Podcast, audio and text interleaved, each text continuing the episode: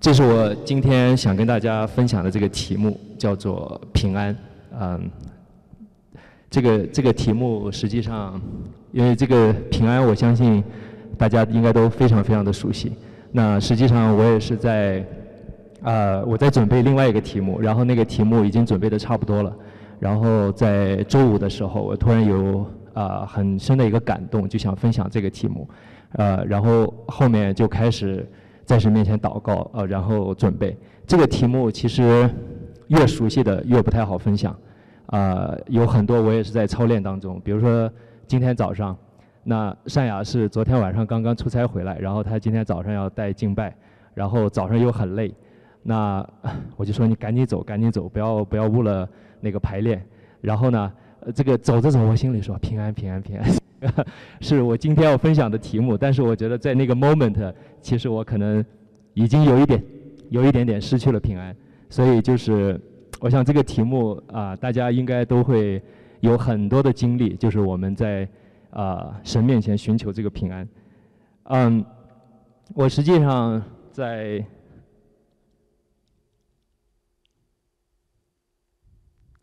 呃，周五我准备的时候，然后我就看到这个信息，啊，不知道大家对这位牧师熟不熟悉？Timothy Keller，啊，那他是在这周五的时候，然后回天家，啊，如果大家不了解的话，这位牧师 Timothy Keller，那他是在大概上世纪九十年代左右，啊，被神呼召，他就到了纽约当趟，就是华尔街那个地方，应该说是世界上。最世俗的一个地方之一吧，然后在那里啊，神让他开拓了一个叫纽约救赎主长老救赎主长老会，他是创会牧师，也是主任牧师。那这个 Keller 牧师，他就从那个时候开始，然后把这个教会发展成一个啊有几千人的一个 Mega Church，并且呢，这个教会现在在全世界五十多个城市，大概已经有啊植堂了有二百多个。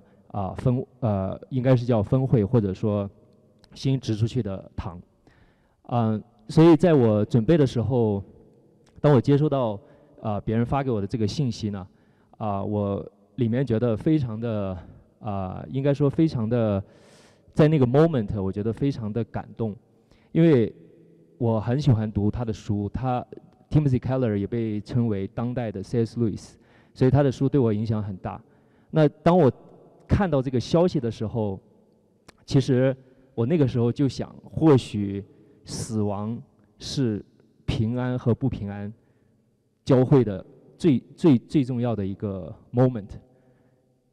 所以当我们面对死亡的时候，我们地上的家人可能完全会失去平安，因为这可能意味着我们要跟心爱的人要永远的分离。但是当我们信主以后呢？死亡可以是基督徒离开这种地上不完全的平安，进入一种完全的平安，那个 moment。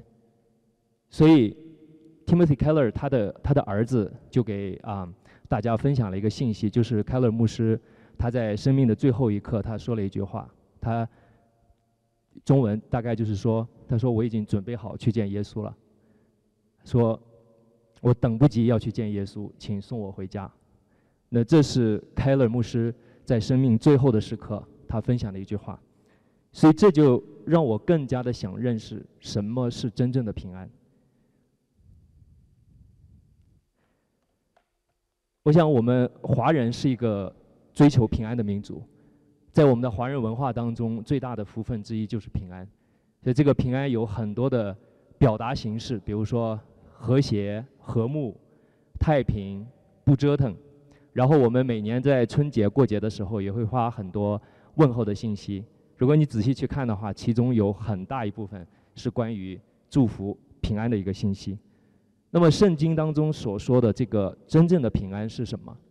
那这个平安跟世上的平安又有什么区别？我们怎么才能得到这个平安？那这个是我想在今天想跟大家啊一起来分享的这个题目。首先，我想跟大家看两幅画。想到平安，我想大家可以看一下哪一幅画对你来说，你觉得是更符合你心里平安的一个定义。第一幅画不用说，第二幅画可能那个有一个细节不一定能看得到，就是在那个激流的瀑布下头，其实是有一个鸽子，在那里搭了一个窝，就在白白的在那个瀑布底下，然后这个鸽子正在那个窝里啊休息，然后上面是一个瀑布，然后旁边还有那个电闪雷鸣。哪哪一幅画更符合大家心目中对平安的定义或者理解？瀑布的，为什么呢？对，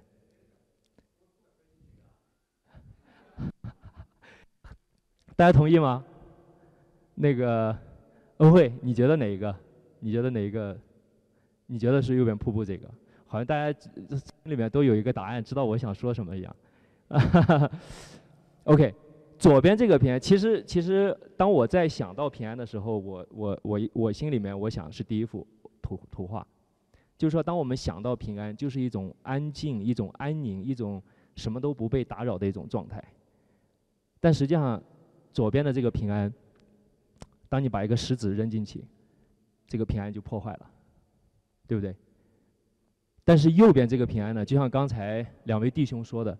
这个好像是一种更加，应该说是在不平安当中，然后有一种平安在里面。那这右边这幅画实际上是一幅世界名画，大家可以在网上去去找哈。所以它似乎是一种更深层次的一种平安。那我们就来看一下，在圣经当中，它的平安到底指的是什么？这个平安到底对我们基督徒来说意味着什么？旧约当中有一个非常特别的词，就叫做 shalom。这个 shalom 呢，中文把它翻译成平安。如果大家你去看的话，你去看原文的话，其实这个 shalom 在旧约当中几乎出现在每一卷的书里面，绝大部分的圣经书卷都会出现这个 shalom。然后在新约当中呢，有一个对应的词跟它呼应，叫做 irene，是也是出现在新约当中所有的。呃，不能说所有，大概大概我看了一下，应该说至少百分之八十以上的书卷都会出现这个平安的词，也就是这种 shalom 的这个平安。那关于这个 shalom 是什么？如果你去问犹太人的话，可能都会写出很多很多本书来。但是有一位神学家，我觉得他对平安的这个定义很有意思。呃，这个这个神学家叫啊 Cornelius Platinga，他曾经是啊加尔文神学院的院长。那我给大家简单翻译一下，他是怎么来定义这个 shalom 呢？就是这个 shalom 的平安，就是神、人和所有的创造物在公益、满足和喜乐当中完全交织在一起的那样一种的和谐。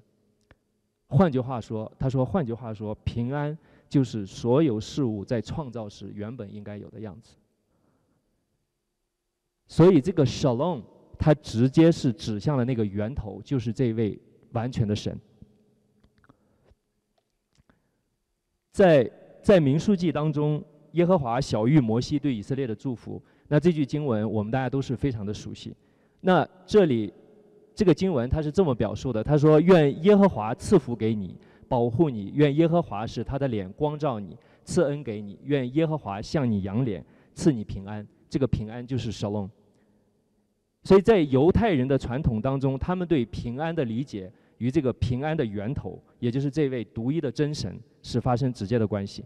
所以神对以色列的这个祝福，最终是落实在这个 shalom 上面。那我们基督徒也常常用这句话来祝福很多啊外面的教会，当他们每次聚会结束的时候，就会用这句话来给整个的会众来祝福。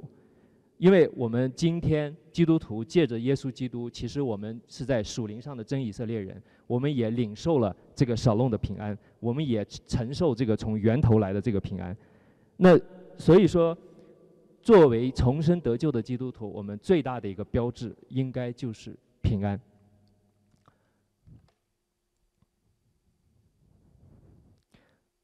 平安是神同在最大的一个标志。如果我们说神是以马内利的神，有什么具体的体现？那其中最主要的一个体现就是平安。如果我们心里有平安，我们就知道神与我们同在。在以赛亚书这个关于耶稣的一个预言里，我不知道大家以前读的时候有没有注意到，其实这里面的和平、平安都是那个 shalom。他这里预言以赛亚预言将来要来的那位弥赛亚，说他有很多的这样的特质。那其中的一个特质，他就是平安的君，他的政权与平安必加增无穷。也就是说，这位弥赛亚并不像后来以色列人他们所期待的那样，要在地上建立的建立建立地上的以色列国，而是要将他的神从神来的那个神龙，然后完全的不断的在加增的这样一位君王。那在使徒行传当中，当彼得第一次给外邦人传福音的时候，他也很奇奇妙的用到这个词，他说：“神借耶稣基督传和平的福音。”这个这个和平，呃，就是那个希腊文当中的伊瑞尼，也是跟 shalom 是一个对应的词。所以本质上，神借着主耶稣基督所传的福音，跟赐给以色列人的那个那个和平，那个 shalom 是同一个，是完全一样的。所以呢，平安就是神同在。呃，当我们说神有没有同在，因为神同在听起来是一个很不具有可操作性的概念，但是当你里面有平安。神就与我们同在，神的国就临到我们，所以呢，我其实我们我们来看这个 shalom 的时候，第一个神同在就是最大的一个标志。那第二个呢，这个 shalom 的这个平安，它也是有实质的。那在马太福音这一段经文，这个大家都是很熟悉，是主耶稣基督差派十二个门徒要出去传福音。那当他当他差派他们的时候呢，他说：“那家若配得平安。”你们所求的平安就必临到那家，若不配得，你们所求的平安仍归你们。我以前在读到这一段经文的时候，我觉得非常的有意思。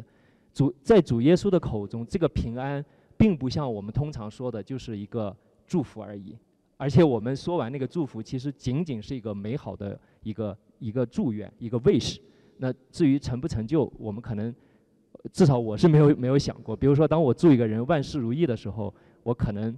并不一定 mean it，那个仅仅是一个美好的祝福。但是大家看主耶稣在这里，他说这个平安好像是有实质的。换句话说，如果那一家配得这个平安，这个平安就留下；如果配不得那个平安，这个平安就离开他们。那我们可以看到，神所说的这个平安，它是代表一个实质，其实就是神与他们同在。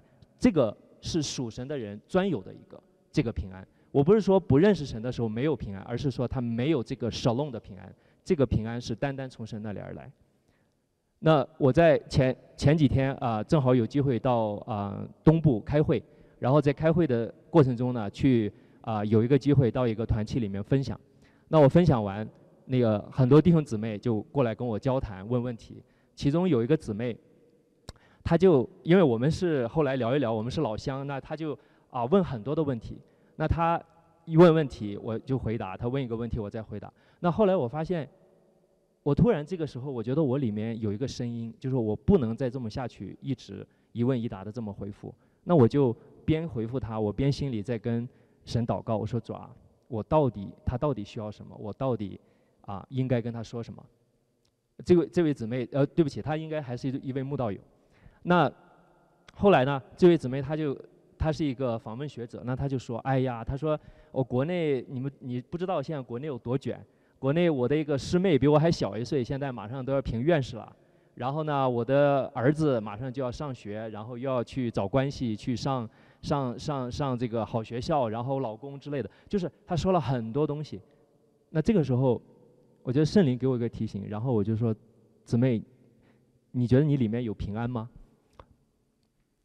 他一下就愣住了。”因为他前面问的很多的问题，好像似乎我的任何一个回答，他他后面都知道怎么样回应，并且跟着另外一个一个问题。但是当我问出这句话的时候呢，他一下就愣住了，然后半天没有讲话。啊，他说怎么可能有平安呢？那么卷。然后我我就我就说，啊，那你想不想要一个真正的平安？这个平安是你所有刚才讲的所有这些事情都躲不去的。他说那好啊。然后。突然之间，所有的这些问题也都没有了。然后我就跟他一起在那里，啊，有一个祷告。大家可以看到，这位姊妹，这位慕道友，其实他是一个很典型的生活在今天这个时代的一个人的例子。他，可以有了所有，但是却没有这个 shalom。这个 shalom 是单单从神那里而来的。所以主耶稣所传的这个和平的福音，它带来最大的一个祝福，也是非常特别的一个祝福，就是 shalom，就是这个平安。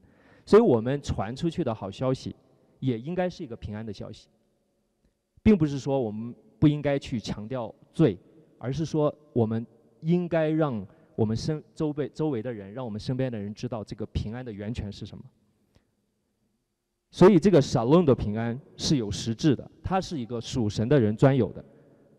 但是呢，从另外一个方面讲，这个沙龙的平安，属神的人也也可能没有。我这里这个没有是一个双引双引号。为什么这么说呢？就是我们信主以后，神已经应许说，神与我们同在，神的这个同在是不离开我们的。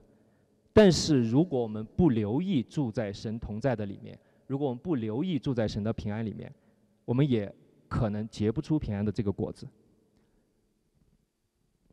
在雅各书四章一到四节这这这一段经文也是非常的有意思。他说：“你们中间的征战斗殴是从哪里来的呢？不是从白体中战斗之私欲来的吗？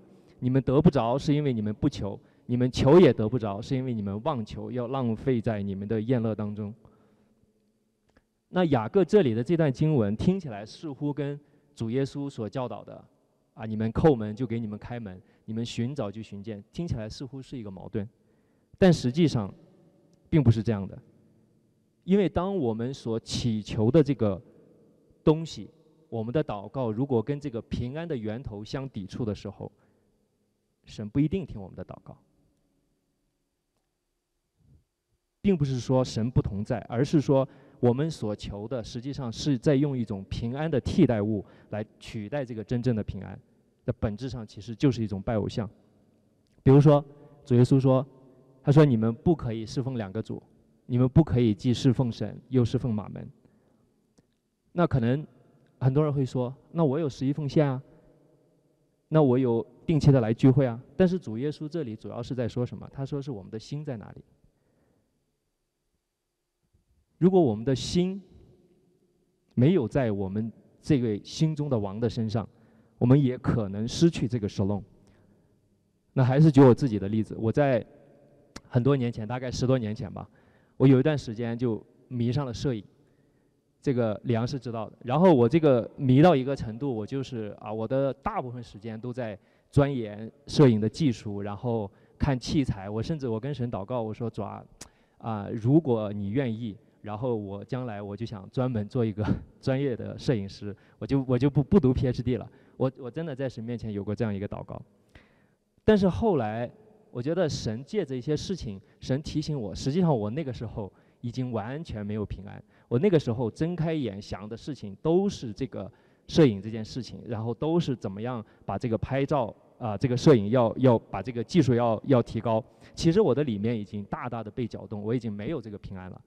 所以神就借着一些一些事情把我这个路完全的堵死，所以我现在回想起来，我觉得非常非常的感谢神。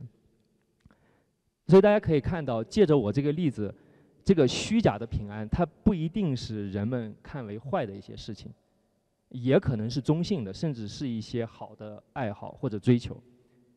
所以我们需要留意的是，如果我们已经失去这个平安，那个就是一个信号，我们要赶快的、快快的回到这个平安当中来。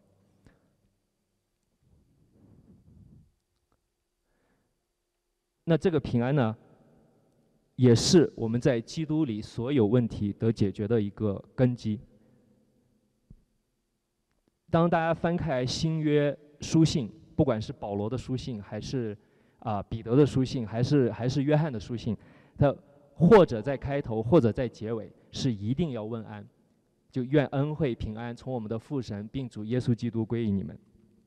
所以很多华人就开玩笑说，以色列人问 Shalom 就好像中国人问您吃了吗？就这个意思，就是呃，好像这个就是就是一个啊一个问候语。其实对平安的这个渴求，我们知道已经深深的印到以色列人的 DNA 里面。但是呢，这个平安这个 Shalom 并不完全像华人问吃了吗这样，好像是一种一种客套或者说一种祝福。这个平安它就是指向那个平安的一个实质，因为我们知道，所有使徒的书信都是在当时解决具体的问题的，对不对？有的问题甚至是非常严重的问题，比如说彼得后书，它解决的是假教师和假先知的问题。然后保罗的很多书信都是当时的教会他们在很多关于基督信仰很根本的地方出了出了问题，比如说外邦人信主的问题，比如说这个基督徒教会观的问题。那所以其实交通这些事情并不是并不是非常容易的一件事情。但是当时的使徒们都是犹太人，那他们深深的知道，只有有这个 shalom，只有有这个神的同在，然后。在书中书信当中所提到的这些问题才有可能得到解决。所以，当他们在书信的开始或结尾说“愿恩惠平安都临到你们”的时候，实质上就是一个祷告，就是在神同在的这个实质当中来交通以下的问题才有可能得到解决。所以，这里不仅仅是一个问候语，实际上就是使徒们的一个祷告，就是我们要在。主耶稣基督，我们父神的这个沙龙里面，然后以下的问题才有可能得到解决。如果我们不在沙龙里面，可能很多的时候这个问题就没有办法进行下去。那我就注意到沃利牧师他常常提到的、强调的一个点，就是要在平安当中交通。因为我有观察，我也跟他一起服侍年轻人，他常常提到就是要在平安当中交通。如果不在平安当中，宁可不交通。那我其实一开始我我就不理解这个是什么意思。那我在我准备这个的时候，和这些年我越来越感受到，其实这个在神的平安当中，在这个少弄当中是非常非常的关键。所以，那下面一个问题就是，我们怎么才能得着这个少弄的平安？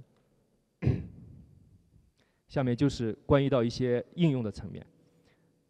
要得到神的这个平安，首先。要常常的进入安息。希伯来书四章九节这里说到，说这样看来，必另有一安息日的安息为神的子民存留。我们大家知道，这个安息日最开始是神在七天，呃，用了六天创造宇宙万物，然后他在七天休息，这是最开始神设立的这样一个榜样。然后后来借着律法，成为以色列人的一个一个啊，好像是他们生活的一种一个习惯。或者说一个传统，其实大家有没有想过，神用神是去呃有完全的能力，是无始无终的，所以神他自己并不需要需需要休息一天。神在第七天休息，其实就是为我们设立一个榜样，让我们可以效法。但在新约当中呢，神并没有废除这个安息，他而是借着耶稣基督将它更新，带出一个新的安息。那这个安息。就要求我们常常的停下来，来到神的面前，住在神的里面。那在这个安息当中，我们可以重新得力，甚至经历一些启示。但是今天这个社会，我相信大家都会同意的一个特点就是忙，忙忙忙。如果我们不够忙呢，还可以更忙一点，因为反正睡觉的时间可以减少一点，对不对？所以。睡觉的时间可以从十个小时，我记得我小时候，我爷爷六点钟就开始睡觉，然后 当然起的也很早，但是你算一下，还是有十二个小时左右。那今天可能理理论上来说是八小时，但是讲真的，对我来说很奢侈，我从来没有睡过八小时，基本上都是啊七个小时甚至六个小时。那我们可以看到这个忙碌，其实换句话说，我们大家都没有在忙一些。一些没用的，我们都在忙正当的事情，我们都在忙重要的事情，比如说我们的工作，比如说我们的服饰。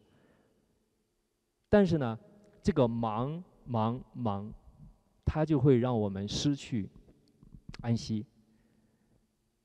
所以神专门用一个事件，就是马大和玛利亚，这个大家都很熟悉。神专门用这个事情对我们有一个提醒：马大的服饰需不需要呢？One hundred percent 一定是非常需要的，因为没有马大的服饰，所有的人都吃不上吃不上饭，所以他的服饰是非常重要的。但是神特别借着玛利亚有一个提醒，就是你们有的时候要来到神的面前，单单的来享受神，来住在神的安息里面。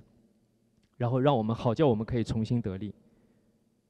所以今天这个忙碌啊，我我相信应用在我们每一个人的身上。但是你忙碌，有可能进入一个盲点，也有可能碌忙忙碌碌，然后最后所得到的并不是我们所期待的。所以说，我觉得我们教会有一个很好的传统，就是祝牧师一直讲的灵修。灵修其实是可以帮助我们进入安息的一个很好的一个操练。所以，如何得回平安？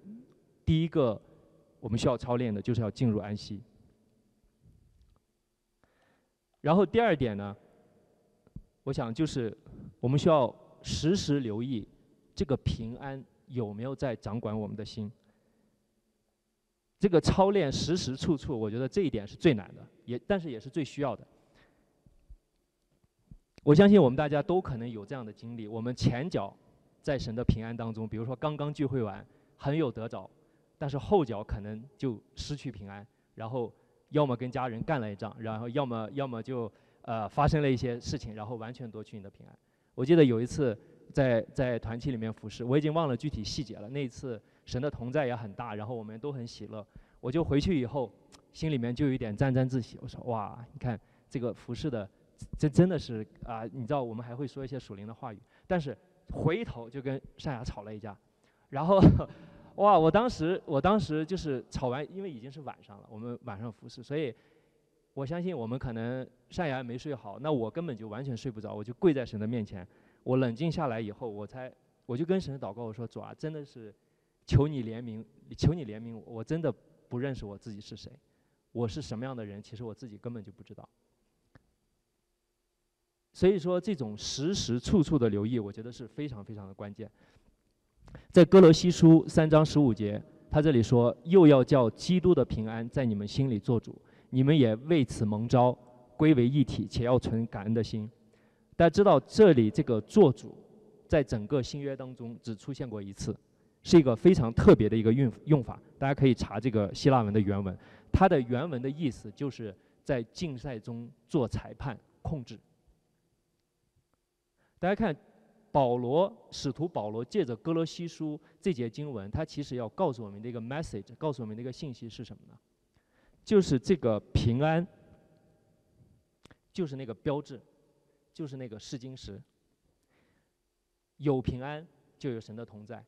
只要不平安，一定 something 是不对的。朱牧师讲过这句话，就是你只要是不平安，只要是不阿闷，一定 something 是不对的。那这个时候要做的不是马上还是 go go go，而是我们真的是就是要慢下来，要停下来，先寻回这个平安。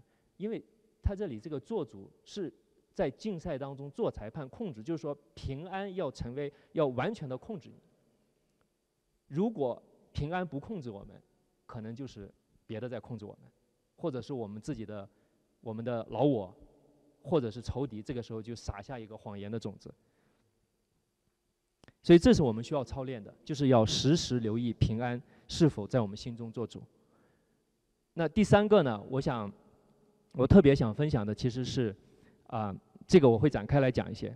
就要想真正的操练进入安息，得回平安，最重要的。不是我们今天坐在这里的这个地方，不是在我们周日的敬拜，最难也是最重要的操练，其实是在家里。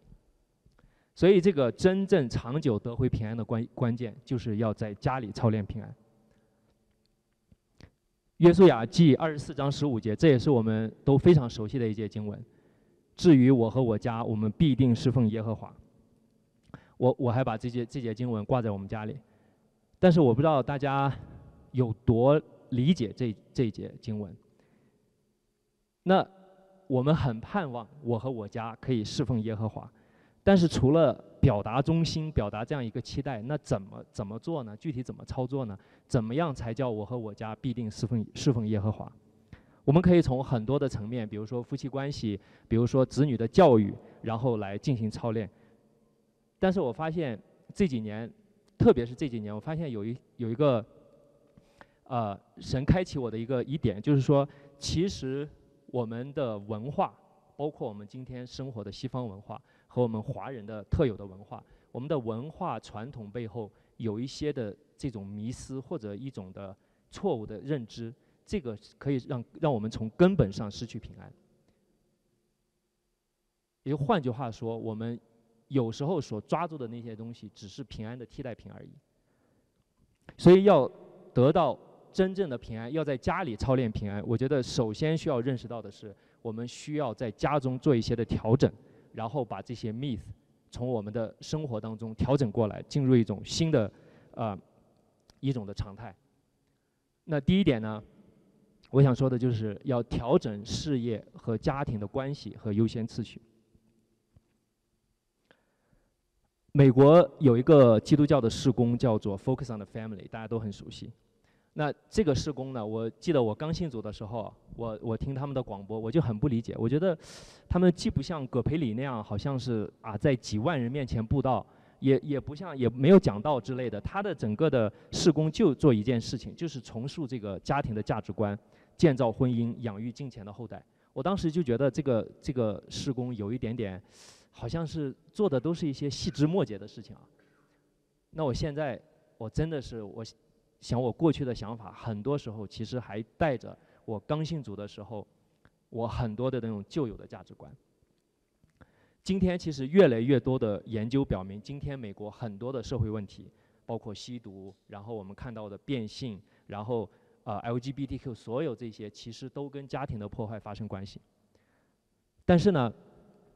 我们华人对家庭的忽略跟这个略有不同，我们是另外一种形式的忽略，就是为了事业而牺牲家庭。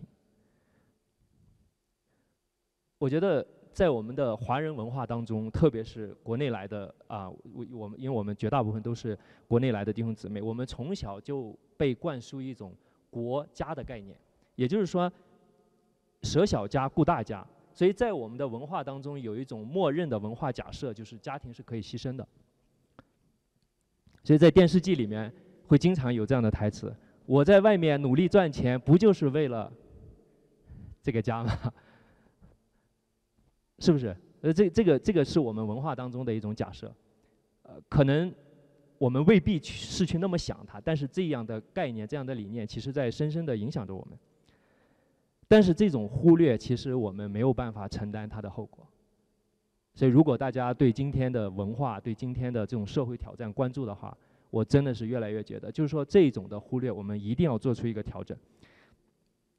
很多人信主的一个见证，就是信主以后，神首先感动他们要放下事业，回归家庭。我我们我们教会当中就有很多这样美好的见证。所以大家可以看到，在神那里，他有一个完全不一样的一个优先次序。那这个优先次序其实跟我们文化当中的这个很多的优先次序，它是它是很不一样的。因为教会是众家之家，神呼召我们并不是一个一个的个体来敬拜他，他而是呼召我们整个的全家来敬拜他，来侍奉他。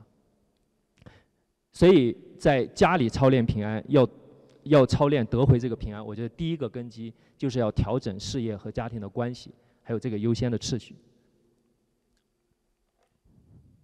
那第二点呢，要在家里得回平安。第二个需要调整的，是我们需要把孩子放在正确的位置。在华人文化中，还有另外一个 miss，就是孩子是家庭的焦点。所以，你只要去，无论是我们看待电视剧，因为电视剧其实就是生活的一种写照嘛，一种升华式的反反应。那甚至在我们身边都是这样的情况，就是你会发现。华人文化中啊，就是这个夫妻关系紧张，或者说牺牲一些啊工作什么这些都无所谓，只要孩子出人头地就成功了。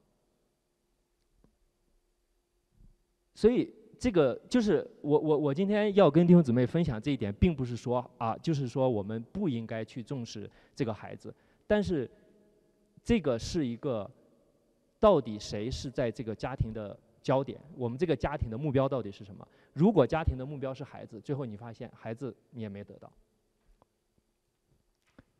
因为在今天当今的美国社会，孩子让我们 surprise，让我们大跌眼镜，不知道该怎么办，往往都是他们上大学以后。如果我们把孩子放在首位的话，你会发现很难得到这个平安。因为前前一段时间，我记得还跟一位弟兄在聊，就是说好像我们这个孩子是从哪一天变的哈？其实不是从哪一天变的，就是孩子在初中的时候或者说在某些高中的时候，他还没有能力反抗你，那他就忍着。等他上了大学以后有能力的时候，你的神不是我的神，然后你信的那个东西如果没有真正成为他的东西，他会全全部把它抛弃的。当然，神也有机会，也有能力，有机会将他们带回来，但是这就是一个 hard way。所以孩子变化就是他在小的时候，他没有能力，他也没有这个 身量来反抗父母。这说的比较比较比较直接一点。所以对我们来说，其实我们。把孩子应该放在一个什么样的位置？那在箴言二十二章六节，这又是一节我们我们非常熟悉的这个经文。在这里他说：“教养孩童，使他走当行的道，就是到老也不偏离。”在这节经文里头，或许它跟我们所理解的教养，其实它原文的意思是很不一样的。在原文里面有两个意思，第一个是奉献，然后第二个是训练他们成为真正有智慧的人。那奉献就是我们要在心理上和行动上要把孩子交给神。每当我想到教养孩子的时候，比如说我在教养 annabel 的时候，我其实有很多后悔的地方。那我在这个小的 Abigail 肉肉身上呢，我就发现我就会比 Annabelle 要松很多。所以一般老二在家里是会比较舒服的，老大一般都会承担着这个父母学习教养孩子的代价。那如果说从某种程度上来说，其实我们每个家庭教育孩子就是一场社会学实验。当你选择一套教育策略，直到孩子成人之前，我们其实并不知道最后的结果或者最后这个产品是怎么样的，对不对？但是这个实验结果如果不好，你也没有后悔药可以吃。就是我们都在做一场实验，因为我们都照着我们心里认为好的，没有谁说我我照着不好的在教育这个孩子。那在怎么在中间可以找这个平衡平衡呢？主耶稣他告诉我们可以去看兆头，所以我们今天生活在北美的时候，我们看到美国今天社会这种现现状，今天看到有这么多的年轻人他们在抑郁，然后自杀，然后想要变性。甚至是教会当中成长的孩子想要堕胎，我们就知道 something is wrong。这个 something wrong 的地方，甚至可能在我们教会的观念里头。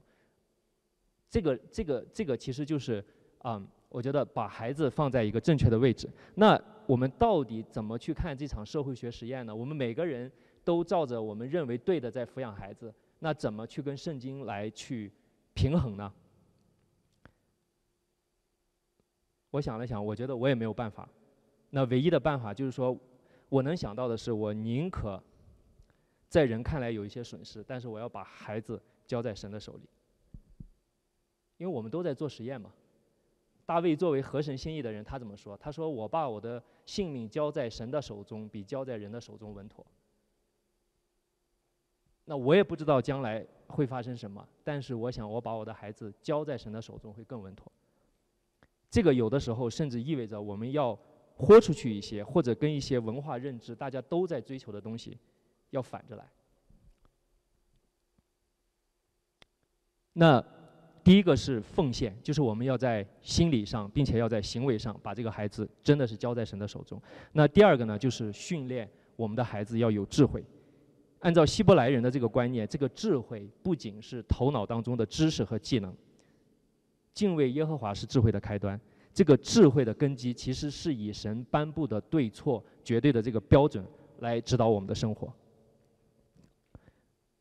所以呢，我们要在家中得回平安。第二个根基就是要把孩子放在正确的位置。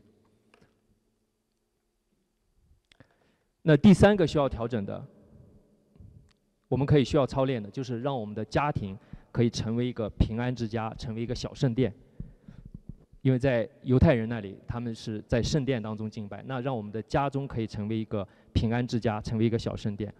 这个也同样是我们生活在啊今天社会当中的一个处境。其实我在开头提到的那位 Timothy Keller 这个牧师，他整个对整个教会界最大的一个贡献，就是他说福音要处境化。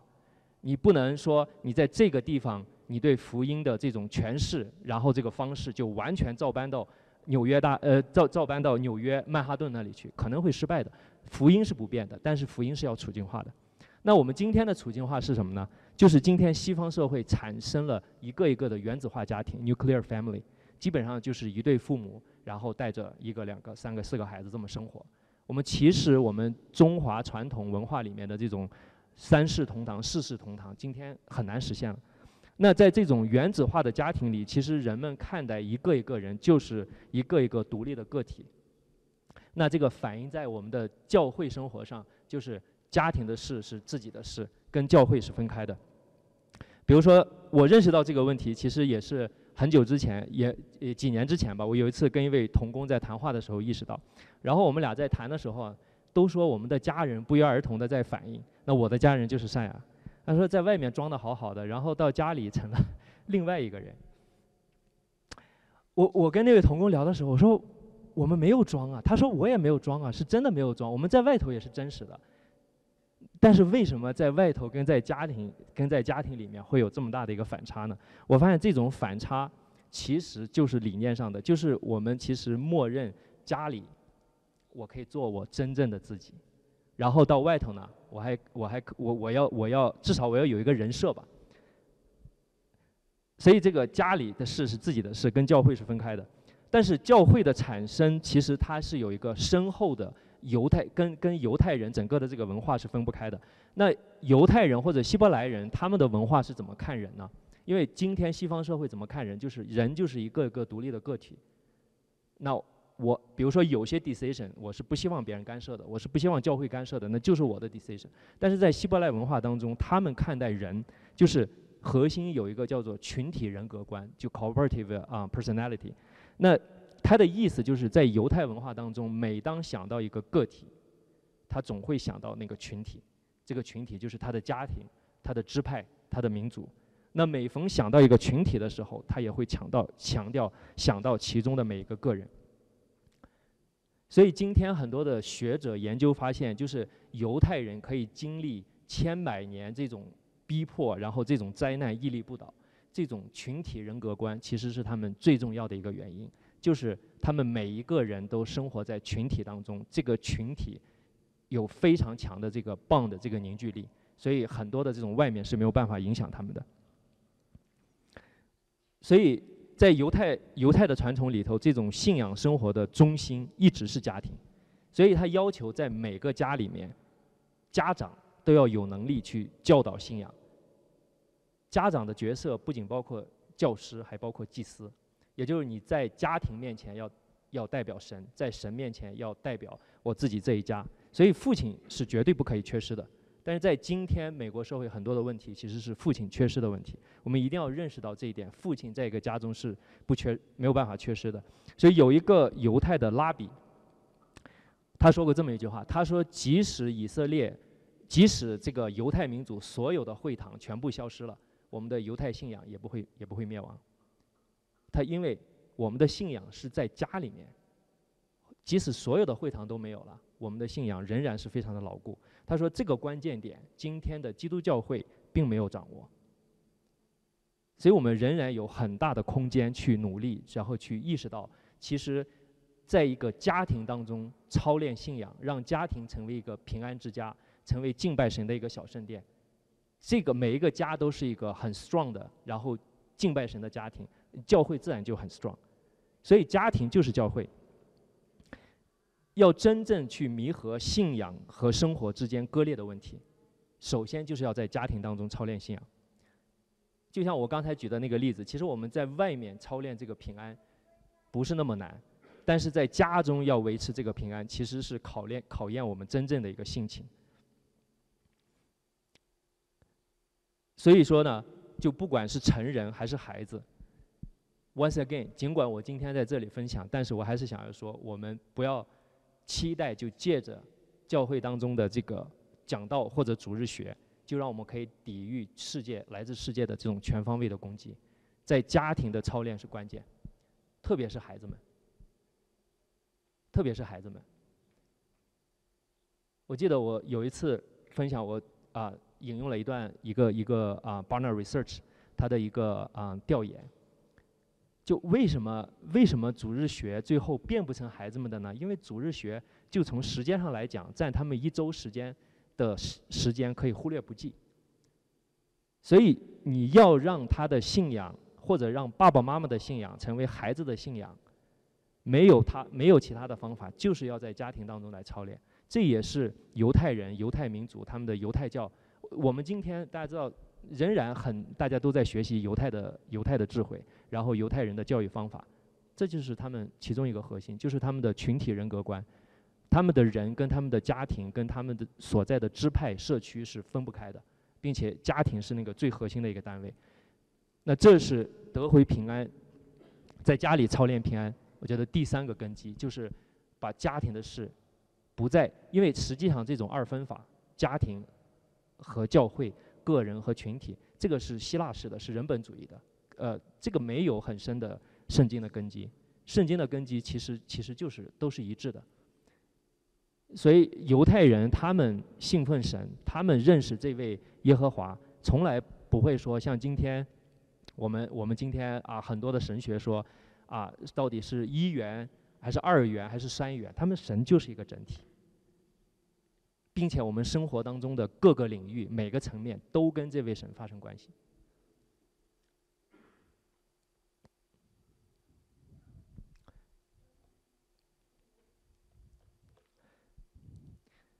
那我们要得回这个平安，shalom。平安呢？这个 shalom 的平安，就是像那位神学家说的一样，是事物在神创造时本来应该有的样子。我们知道这一点，我们去操练。这里有很多可以操练，无论是我们理念上的，还是我们生活实际当中可以操练的，其实都是可以让我们去得回从神来的这个 shalom，得回这个平安。我们得回平安，我们当我们在神的平安当中，神的同在，神就与我们同在，神与我们同在，我们就有神的平安。好，那我们我的分享就到这里，我们一起来啊，有一个祷告。